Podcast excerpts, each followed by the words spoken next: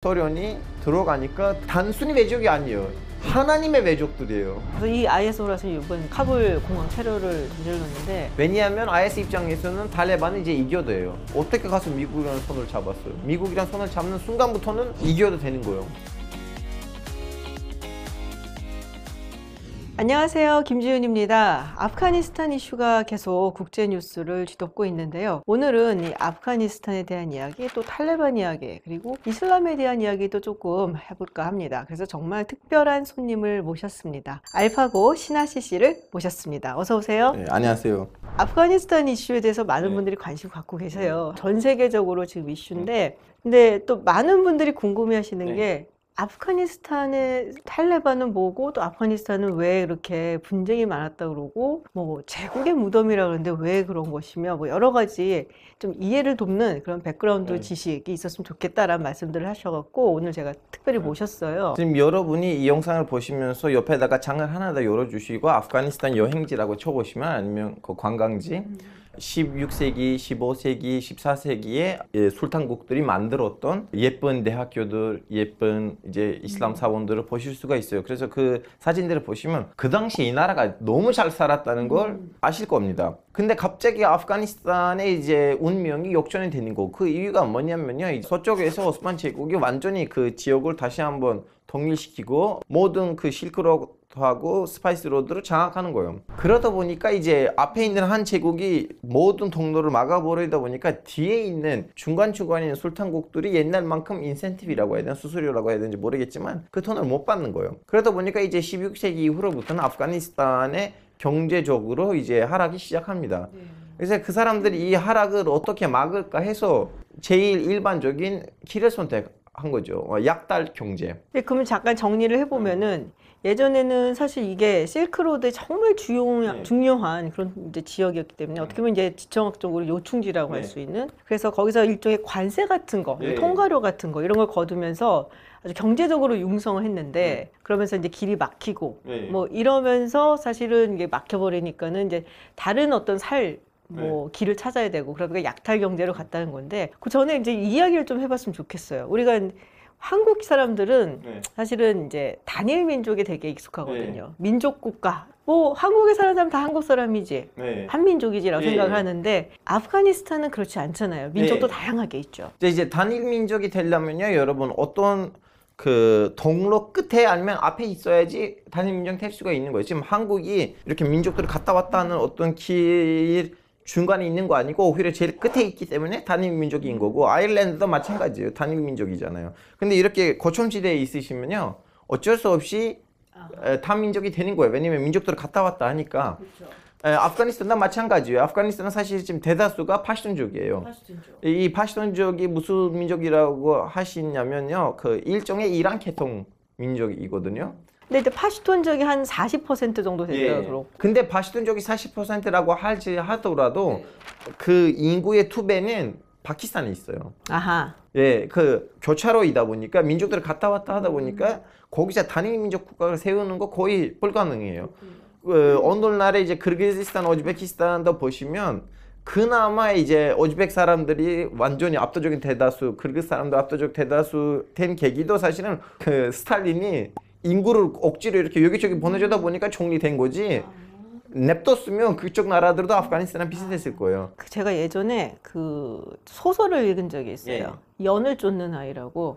이, 그래서 이제 배경이 아프가니스탄이에요. 그런데 이 주인공은 이제 파시툰이고 네. 그리고 자기랑 같은 유모의 젖을 먹고 자라고 친구처럼 형제처럼 자랐는데 하인인 음. 그 주인공이 정말 절친 같은 그런 인물인데 그게 하자라인이라고 나왔어요. 그건 이제 소설이니까 가능한 일이지. 그 지금 같은 모유를 마신다는 거는 나중에 보니까 약간 그 반전이 있어. 아, 반전이 좀 있어. 아니 왜냐면 어, 지금 시- 정치자분들 대다수가 한국인이시니까 중동에 있는 모유 문화를 모르시는 거예요. 중동에서는 같은 모유를 뭐 마시면 결혼할 수가 없어요. 어, 그럼 책에도 그런 게 나와요. 그리고 네. 모유를 같이 나눴기 때문에 네. 형제다 이런 네. 식으로 나누는데 근데 거기서는 사실 이제 파슈툰 주인공이고 하자라인인데 그래서 이제 파슈툰 사람이 자기 모유를 하자라족한테 안 줄 것 같아요. 아 반전이 있다니까. 아, 예, 예, 알겠습니다. 예. 근데 중요한 건 그거였거든. 그러니까 하자라인에 대한 어떤 차별, 핍박 이런 예. 부분이 좀 나와요. 자, 이제 하자라족이 하- 사실 한국 언론에 많이 나와요. 지금 세 번째로 많은 민족이에요. 거의 10%인데 이 사람들 조금만 이렇게 다르게 보면 한국인처럼 생겼어요. 왜냐면 몽골들하고 아, 그렇지. 이 사람들은 몽골 계통이고, 그리고 이 사람들이 시아파예요. 그래서 몽골 계통 민족들 중에서 유일하게 하자라족이 시아파예요. 결론적으로는 아프가니스탄에 있는 유일한 민족 통째로 봤을 때는 시아파가 하자라족이다 보니까 급진 순위파 입장에서는 이 사람들은 이상한 사람이다. 뭐, 어, 뭐좀 약간 멀리 가야겠다. 뭐 좀 그런 거 있어요. 그러니까 우리가 생각하는 것처럼 한 민족이 아니고 그러니까 네. 거기에 이제 민족들이 여러 개가 있고 그 중에서 이제 다수의 민족이 지금 파슈툰인데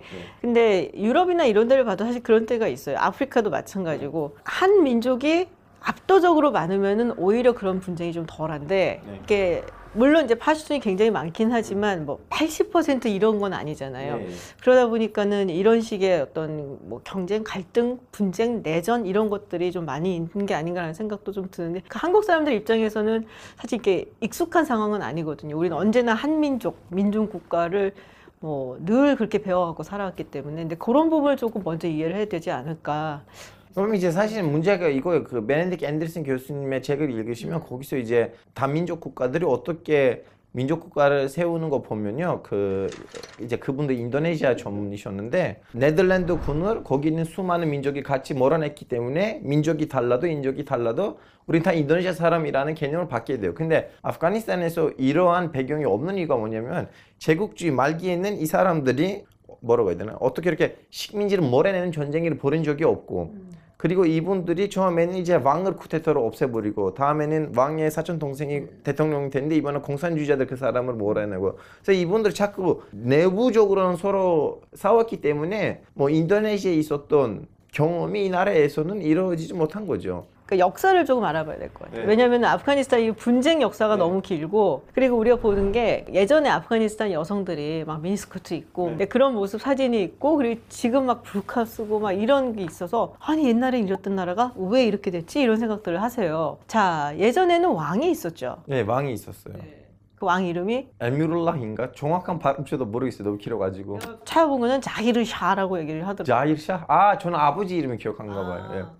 그 왕이 쿠데타로 날라갔습니다. 왜냐하면 자기 사촌 동생이 다우드 칸, 다우드 칸이 이제 자기 이제 사촌 동생한테 너 빨리 현대화를 해야 된다. 아니면 나라가 날라갈 거예요. 왕 입장에서도 사촌 동생이 이걸 가지고 나를 뭐래주 좀 약간 나한테 뭐라고 하려고 하는 거 아니에요? 자기 세력을 키워주는 거 아니야? 해서 압박을 하려고 하다가 그것을 이제 틈을 탄 국무총리는 진보적인 군인들 장교들을 이렇게 모아서 쿠데타를 일으키고 왕권을 없애버리고 아프가니스탄 공화국을 이제 수립하고 뭐랄까 전혀 남도 아닌데 남 남도 아니고 사촌이 더 무서워. 그러니까 보니까 사촌의 땅 싸면 무섭다. 그게 이제 1973년에 있었던 일이죠. 아니 왕권을 없애버리면 그러면 진짜 공화국답게 살아야 되는데 이 다우드 칸도 모든 화폐 위에다가 자기 조상화를 붙이고 그랬어요. 그 왕노릇을 하고 싶었구나. 뭐 예 대통령이라는 이름 하에서 그러다 보니까 이제 진보적인 군인들 입장에서는 아 이 사람이 좀 약간 문제다. 우린 괜히 이분을 밀어준 것 같아요. 그리고 현대화 시키려고 하는 그 사이에는 이제 방금 전에 말씀하셨다시피 수도권에서 여자들이 미니스커트 입을 수 있었던 분위기가 형성됐기 때문에 지방에 있는 신학자들도 뭐야 이 사람이 우리 아 프간에 있는 이슬람 문명을 없애버리는 거 아니냐. 뭐 실망한 군인들하고 그다음에 뭐 공산주의자들하고 이제 막 너무 사회가 개방되다 보니까는 그거에 불만을 가진 지방에 있는 그러니까 사실 미니스커트 입고 뭐 이런 거는 카불이나 이런 데서나 가능했던 지방에는 거고 없었죠. 그 지방에 있는 신학자들, 그러니까 이슬람 신학자들이겠죠. 그런 사람들이 전부 다 막 합세해 갖고 그래서 쿠데타를 일으킨 게 1978년이었나요? 근데 그 쿠데타는 좀 약간 잔인한 쿠데타였어요. 그 가족이 다 몰살당했고. 죽었고, 예. 다음에는 이제 예, 아프가니스탄 인민공화국이 선포됩니다. 소련이 침공한 거는 왜 침공한 거예요? 그거는 여기부터 문제인데 이번에는 이제 지방에서도 신학자들인데 이번에 공산주의자들하고 신학자들 붙었어요. 맞을 리가 없지.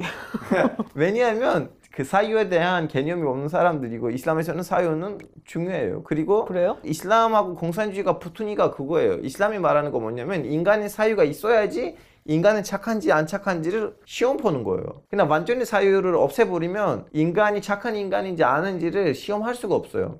이건 하나님에 대한 뭐, 뭐 항의이다. 하나님의 질서에 대한 항의이다. 그래서 사유가 정확하게 뭐라고 해야 되나 지적돼 있어요 이슬람에서 사유가 있어야 된다.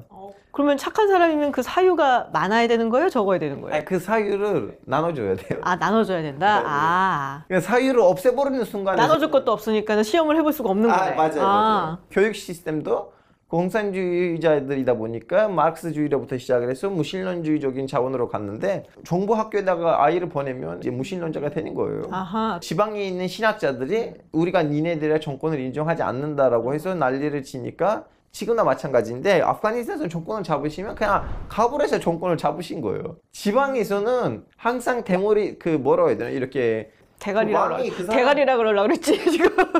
이제 예전에는 왕권 시대에는 왕이 항상 그 지방에 있는 지도자들한테 조용히 하라고 하는 뭔가를 드렸기 때문에 왕권이 수립된 상황이었어요. 어떻게 보면 본권 제도이거든요. 그래서 그 본권 제도에서는 이제 지방 중심적인 제도로 못 넘어가는 거예요. 결론적으로. 여튼 이제 거기서 이제 또 종려 세력들이 반박을 했는데 솔직히 말하자면 아프가니스탄에서 공산주의의 배경도 없고 세력도 약했어요. 그냥 또 수도권 중심이에요. 그러다 보니까 아, 이대로 가면 이 지방에 있는 신학자애들이 우리를 몰아낼 것 같다고 생각을 해서 아프가니스탄 인민공화국이 소련한테는 지원해달라고 하는 거예요. 아 그래서 그 자기들이 세력이 그렇게 강하지도 않고 사실상 뭐 아프간에서 뭐 그런 여러 가지 운동이 있었던 음. 것도 아니고 음.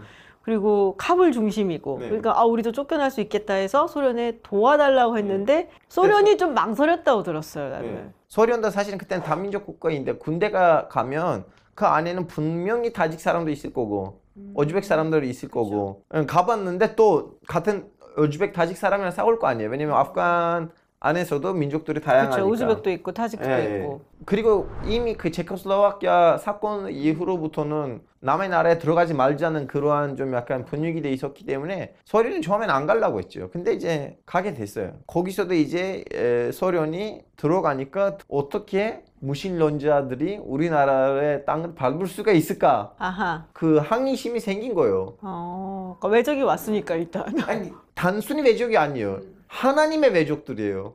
종교를 없애려고 하는 세력이다. 뭐 이 정도로 생각을 하니까 그때 이제 무자히딘이 탄생한 거예요. 근데 무자히딘이라는 거는 무슨 공식적인 단어이거나 기구가 아닙니다. 단순한 단어예요. 아랍어에서는 앞에다가 M자를 붙이시면 뭐뭐 하는 사람이 되는 거예요. 그래서 지하들 하는 사람, 무자히딘. 아. 이, 인 붙이니까 복수가 되는 거예요. 아, 그렇구나. 그래서 이제 소련에 저항하는 무자히딘. 그러니까 무자히딘이라는 이제 사람들이 나왔고 그분들도 이제 분파별로 학교별로 종파별로 생겼어요. 아, 여러 종, 무자히딘, 아, 그러니까 그렇죠, 여러 그렇죠. 종파별로 예, 다 예. 있었군요. 이제 무자히딘이라는 단어를 반통탁 세력이라고 생각하시면 돼요. 예? 뭐, 반, 다시 한번 무자히딘이라는 단어를 반통탁 세력으로 생각하시면 돼요. 반동탁. 아 미국파이시니까 뭐 삼국지 모르시구나. 아, 알겠... 뭔 소리야. 삼국지를 왜 몰라. 그지? 다 잘못 게 착각했지, 그지? 한 명이 있었죠 유명한 사람. 몰라 모하메드 이름 아니면 몰라 ömer 모하메드인가 이렇게 이름이 정확히 모르긴 하지만 이분이 시대 파시톤족이고 어, 공부를 하려고 파키스탄을 간 거예요. 왜냐하면 공산주의 시절이었기 때문에 근데 거기서도 그 사람이 너무나 극단적인 좀 살짝 원리주의에 가까운 학교들을 가신 거예요. 거기 가서 공부하고 왔는데 이번에 이제 다음에 이제 이 이번 사건이 터지니까 이분이 이제 자기 애들을 후배들하고 제자들을 데리고 전쟁에 나왔는데 근데 전쟁을 너무 잘했기 때문에는 거의 장군급으로 툭툭툭 올라갔어요. 이제 소련이 가고 난 다음에 반동탁 세력이 지대 지네들끼리 싸우기가 시작했어요. 왜냐면 이제 나라 개념이 없잖아요.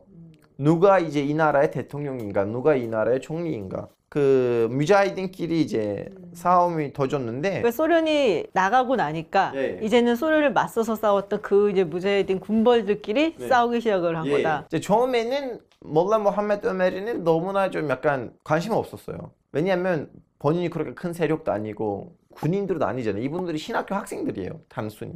근데 이제 그 내전이 좀 약간 길어지고 그리고 이분이 예전에 결론적으로 전쟁한 적도 있잖아요. 그 소련이랑 싸울 때 자기 지역에서 이분이 안전을 지키고 자기 지역에서는 문제가 없어요. 뭐, 예를 들면 누가 둘이 싸워요. 그러면 이분이 와서 바로 이슬람 율법으로 그 싸움을 없애버리고 너 잘못했어. 너 사과해봐. 이런 식으로.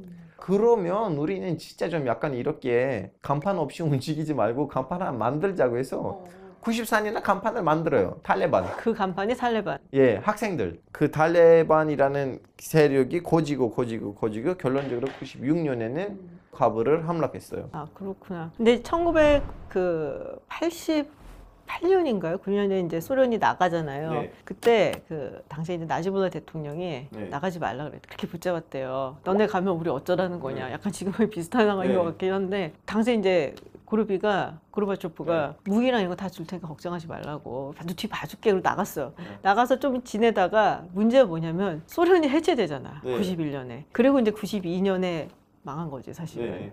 그러니까는 미국이 아프가니스탄을 이제 침공을 하게 된 건 사실 9.11 테러 때문이었잖아요. 그러니까 나인일레븐. 알카이다를 돌려주라고 했는데 안 돌려줬어. 그렇죠. 그래서 그 때 오사마 빌라덴이 숨어 있었잖아요. 아, 그 아프가니스탄에. 네. 그래서 내놓으라 그랬는데 안 내놨던 거잖아요. 네. 탈레반하고 알카이다하고 사이가 좋았나 봐요. 이제 그거는 좀 약간 알카이다 얘기는 완전 좀 다른 얘기인데 알카이 이제 미국이 반군 무자히딘들 지원하려고 했을 때 직접 지원하면 안 되니까 중간에 집계 몇 개가 필요한 거예요.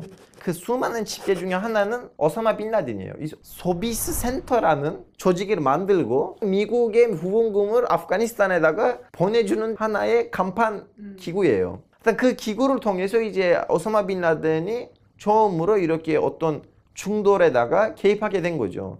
이제 다음에는 아프가니스탄이 이제 가라앉으니까 갑자기 오사마 빈라덴이 백수가 되는 거죠. 여튼 이분한테는 본거지가 필요하니까 90년대 저긴 한국 사람들 잘 모르긴 하지만 이슬람주의적으로 제일 뜨는 나라들 중에 하나는 수단이었어요. 그래서 이분은 수단에 갑니다.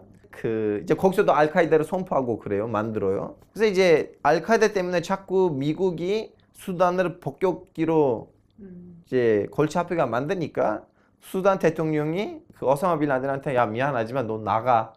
나가. 너랑 너무 좋았어. 너 덕분에 가서 소마리도 뭐 개입했고 에리트레도 개입했고 너랑 일을 많이 잘했는데 근데 이제 너 때문에 미국이 와서 우리의 일반적인 병원이나 아니면 약국 회사들 공장들까지 다 폭파시키니까 우리나라 망했어. 그래서 좀 나가주세요. 그때 때마침 탈레반은 정권을 잡은 거예요 아프가니스탄에서 와 너무 좋아 나 예전에 애들이랑 같이 일했었어 아. 그래서 야 나 지금 우리 애들이 있는데 숙박할 데가 없어 아예 일로 오세요 하고 수단에서 그렇구나. 그래서 그런 관계가 있었고, 네. 그래서 결국에는 이제 오사마 빌라덴을 내놓지 않으니까 이제 네. 미국이 이제 침공을 한 거잖아요. 네. 근데 이제 그 덕분에 사실은 미국이 이라크를 침공했어요. 왜냐면 바로 미국이 아프가니스탄에 들어가니까 탈레반이 이제 무너졌어요. 탈레반 정권 미너, 한달 무너졌는데 만인가 무너졌을 거예요? 탈레반이 어디 도망갈 수가 없어요. 걔네들 다 아프간 사람이니까 뭐 어디 가요? 또 아프간 안에서 게릴라 전을 하는데 그리고 그 그리고 사람들 잘 모르긴 하지만 사실 90년대 초기는 테러 거인이 떡상하는 시절이었어요. 왜냐하면 소련이 붕괴됐고 유고가 붕괴됐기 때문에 뭐 체첸도 독립하고 싶고 보스니아도 독립하고 싶으니까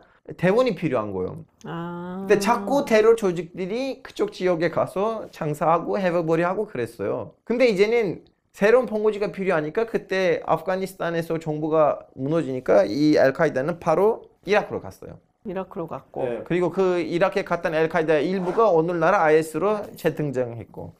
IS 호라사는 그럼 IS 그러니까 IS인데 그러니까 아프가니스탄에 있는 그 IS 이제 IS의 아프가니스탄 가맹종으로 생각하시면 되고 호라산은 역사적으로 이슬람 어, 서료들 보시면 아프가니스탄 주변 지역을 호라산이라고 해요. 터키에도 호라산이라는 훈이 있어요. 제 고향 옆에 있는데 음 그렇군요. 그래서 이 IS 호라사는 이번 이제 카불 공항 테러를 저질렀는데 왜냐하면 IS 입장에서는 탈레반은 이제 이겨도 해요. 어떻게 가서 미국이랑 손을 잡았어요? 미국이랑 손을 잡는 순간부터는 이겨도 되는 거예요. 세계의 악 뭐죠 악마들인데 악마랑 손을 잡는 순간 당신도 이겨도다. 뭐 그럼 탈레반도 이 IS 호라산하고는 사이가 안. 좋겠네. 예. 근데 제가 이제 궁금한 거는 네. 사실 이슬람교가 네. 옛날에 중세나 이럴 때까지만 해도 네. 상당히 좀 개방적이었다라고 알고 그렇죠, 있거든요. 그렇죠. 그러니까, 그러니까 아까 뭐 우리 잠시 얘기도 했었지만은 오스만 제국도 그렇고 되게 융성했잖아요. 네. 근데 그런 교육을 많이 하고 교육의 중심지가 되고 뭐 융성하고 하려면은 오픈되지 않으면 할 수가 없거든요. 맞아요. 막혀 있는 곳은 그렇게 많은 사람들이 오가면서 교육을 하고 이게 안 되잖아요. 그러니까 오히려 중세 때는 기독교가 굉장히 네, 보수적이었고. 다 펼쳐- 네. 근데 이제 이슬람은 오히려 그때는 굉장히 개방적이고 진보적이었다라고 듣는데 어쩌다가 이렇게 아 여기 지금 몇 가지 이제 그 문제가 있는데 대항해 시대가 열렸는데 그 대항해 시대를 무슬림들이 대응하지 못했어요.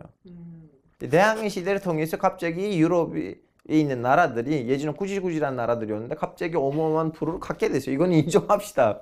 중간에는 이제 무슬림들이 이제 방심했다는 거죠. 그리고 두 번째 뭐냐면요. 이제 유럽에서는 종교가 너무나 보수적으로 가다 보니까 중간에는 이제 이렇게 뭐라고 해야 되나 그 개혁이 일어나고 개혁 덕분에 이제 교육이 다시 한번 개혁이 되는 건데 이슬람족에서는 그것을 느끼지 못한 거예요. 왜냐면 자기가 그때는 세계 교육의 제고인데 10세기, 11세기에 이브니 시나가 썼던 의학책이 유럽에서는 17세기, 18세기까지는 대학교 교과서였어요.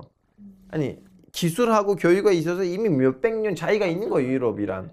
무슬림 세계는 우리가 교육적으로 기술적으로 늦었다는 것을 총나라처럼 너무나 뒤늦게 알게 됐어요. 그러다 보니까 이러한 좀 약간 개혁들이 일어나지 못했고 그리고 이제 두 세 번째는 이제 경제인데 새로운 경제 통로가 생기니까 무슬림들이 이제 돈이 갑자기 없어지면 불만이 많아진다는 거죠.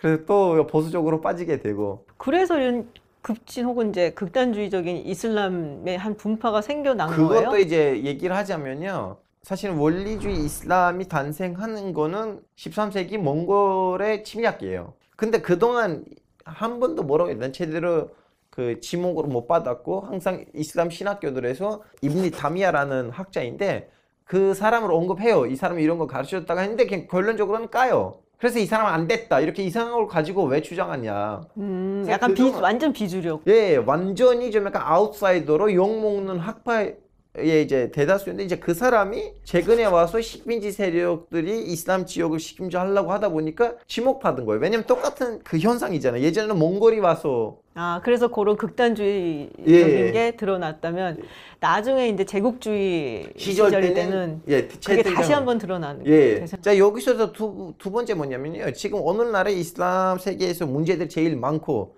원리주의자들이 제일 많은 나라들을 보시면 다 식민지를 너무나 강력하게 받았던 지역들이에요. 왜 그러냐면요. 어, 이거는 서류에 나와요. 그 네덜란드가 영국한테 물어봐요. 아 너는 그렇게 수많은 무슬림들을 어떻게 관리하냐? 나 지금 인도네시아 때문에 골치 아프겠어. 여기저기 다 사람들 뭐지 조항을 하고 있는데 그래서 영국이 네덜란드한테는 야 장군을 죽이지 마. 신학교 교사들을 죽여 아니면 신학교 원장을 죽여 왜냐면 이 사람들이 이렇게 모집하고 집결하는 이유는 신학교들이에요 그래서 신학교 선생들을 죽이면 장군들이 모집을 할 수가 없어요. 그래서 이거는 어떤 영향을 미치냐면요. 식민지 시절을 걸친 이슬람 세계는 종교 지식인들을 다 죽어버리고 종교는 무식한 사람들한테 넘어가는 거예요. 종교가 무식한 사람들한테 넘어가니까 속을 수밖에 없는 거죠. 어, 그러니까 오히려 더 막 극단주의적이고 그렇죠. 약간- 보세요. 지금 식민지 다 안탕한 나라들 보세요. 터키. 아, 왜냐면 그런 거 없었어요. 외국인들이 와서 우리 시- 신학교 선생님들을 죽이고 뭐 이런 이상한 일들이 없었어요. 그러니까 신학교를 이제 보통은 엘리트들이 장악을 하잖아요. 옛날 예. 같은 경우에는 또 예. 거기에서 이제 뭐 교수라든지 신학자라든지 이런 사람들이 정말 많이 배운 사람들이고, 근데 이제 이런 사람들이 전부 다 사라져 버리고 나니까 그야말로 정말 막 무지가 발생할 어. 수밖에 없는 거죠. 아, 그래서 그런 비주류 사람들이 더 올라오게 되고, 그렇죠. 그래서더 극단주의적으로 가게 네. 되고, 와하비즘이 어떤 거예요? 자, 와하비즘도 말씀을 드리자면요. 어, 이제 이슬람에서는 크게 두 개 종파가 있는 거예요. 수니파고 시아파인데 이제 최근에 와서 거의 시아파를 이란하고 이란의 위성이 되는 나라들이라고 생각하시면 되고 수니파 위주로 얘기를 하자면요. 수니파 안에서도 종파가 또 네 개 있어요. 하네피파, 샤피파, 말리키파, 한벨리파. 지금 제일 많은 종파는요. 수니파 밑에서 하네피파하고 샤피파예요. 말레이시아하고 인도네시아는 주로 다 하네피하고 샤피파예요. 왜냐하면 이 종파들이 사람의 삶은 규정하거든요. 그렇다면 하네피파에서는 시름 먹으면 안 돼, 새우 먹으면 안 돼요. 에? 근데 샤피에서는 오케이 괜찮아 먹어도 돼요. 아, 그게 다 달라요? 예, 네 규정 학자들이 다르니까 규정이 다르게 있어요. 그래서 이, 이- 지금 제일 많이 하네피하고 샤피파예요. 여기는 아무 문제가 없어요. 아직도 샤피파, 하네피파 테러리스트 한 번도 안 나왔어요. 말리키 봐도 이제 진짜 완전히 사막에 사는 사람들로 보시면 되고 그 사막에서 사는 사람들 중에서도 제일 사막에서 사는 사람들도 한벨리파가 됐어요. 근데 한벨리파도 문제가 없어요. 사람을 가서 죽이라는 말이 없어요. 한벨리파 안에서도 파가 또 몇 개 생겼는데 그 중에서는 제일 극단에 있는 거는 살라피파이고 방금 전에 말했던 입니 타미예가 속했던 파이고 그 제일 끝에 있는 살라피파 직전에 있는 파는 와하비파예요. 아, 그래서 와하비는요 순위파 안에서 어떻게 보면 제일 강력한 종파인 한베리파 안에서 또 제일 끝에 있는 그 직전에 있는 단계예요. 자막을 못 달겠지? 달 수 있어요. 열심히 찾아보는 거. 어, 열심히 찾아보고 있는 것 같은데 이거 1편, 2편으로 나가는 거 아니에요? 1편 1편 아니 말이 너무 어려워서 지금